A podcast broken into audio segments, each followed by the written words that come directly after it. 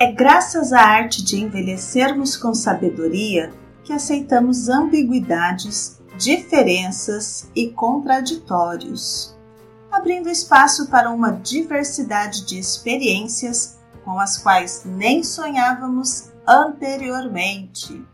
Drauzio Varela, A Arte de Envelhecer.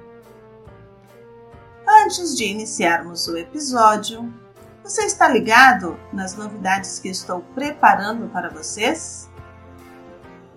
Estar ligado quero dizer se vocês estão sabendo das novidades. Então, vamos lá! O que vocês esperavam chegou! Uhul!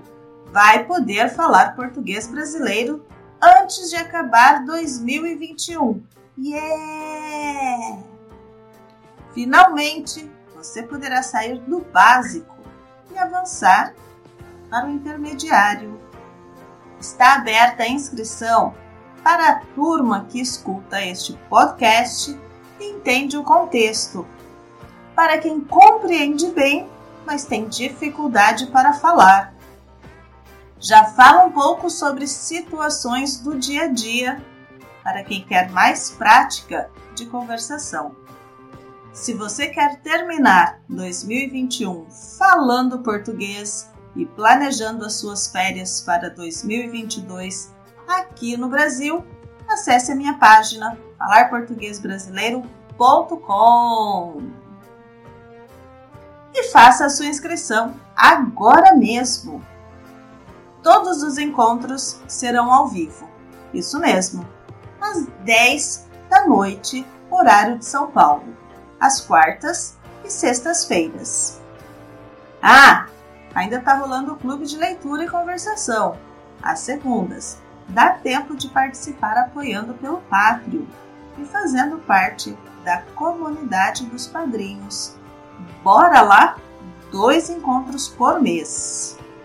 Acesse o link aqui na descrição do episódio e seja um apoiador pelo Patreon. Patreon, você também receberá conteúdos exclusivos de acordo com a sua escolha de apoio. E caso tenha alguma dúvida, entre em contato por e-mail contato arroba falarportuguesbrasileiro.com Eu sei que você tem mais ou menos a minha idade. Mas e aí?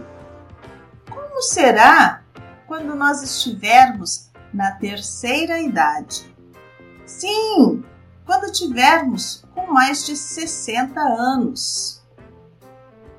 Será que nos cuidamos bem hoje para termos uma velhice saudável? Estamos fazendo algumas atividades para mantermos o corpo e a mente saudáveis? Uma caminhada, natação, vôlei, jogar uma pelada, aprender um idioma. Não se esqueça de fazer a sua inscrição na página falarportuguesbrasileiro.com. Todas essas são opções para chegarmos na terceira idade mais saudáveis. Aqui no Brasil, o processo de envelhecimento é árduo, quero dizer, difícil. A partir de determinada idade, a pessoa já é considerada incapaz de realizar muitas atividades.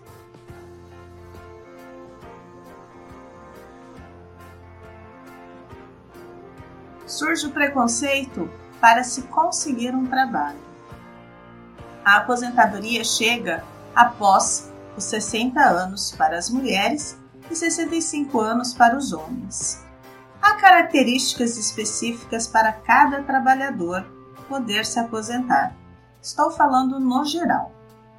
No entanto, após os 60, a pessoa já é considerada da terceira idade passa a ter direitos bem particulares, como, por exemplo, no supermercado, nas lojas, nos bancos, o atendimento é preferencial.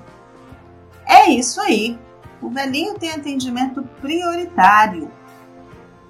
E todos os estabelecimentos comerciais devem oferecer o preferencial para os idosos.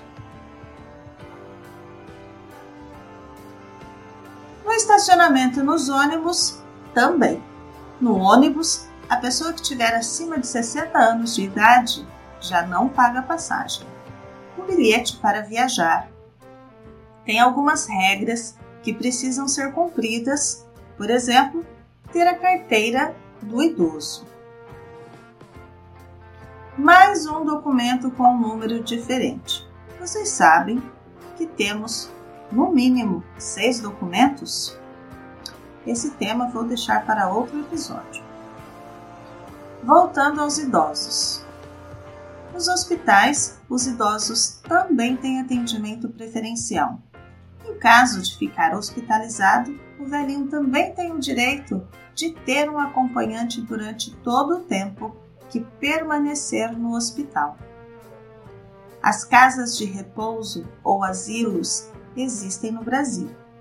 Podem ser privados ou públicos, mas antes de pensar em colocar o seu velho em um lugar desse, você, filho, deve considerar que é a sua responsabilidade cuidar do seu pai ou da sua mãe.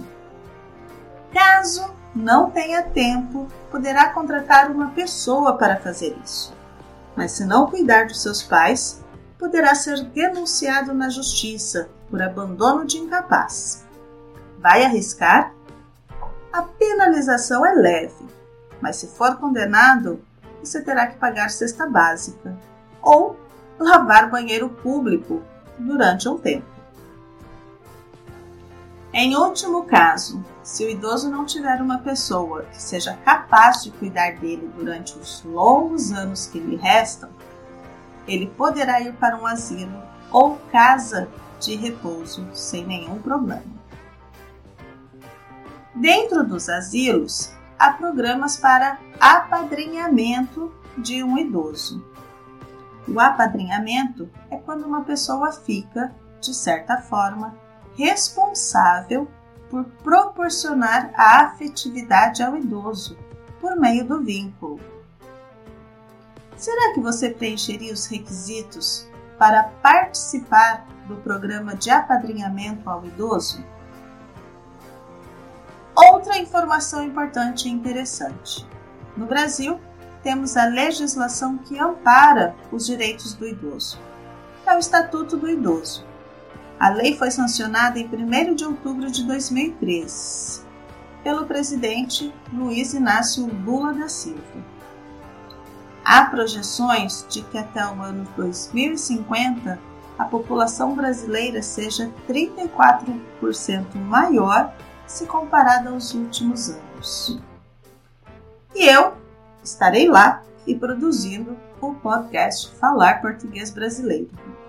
Eu sou a professora Juliana. Acesse a página falarportuguesbrasileiro.com para realizar a sua inscrição no meu curso FPB. Nos vemos lá. Tchau, tchau!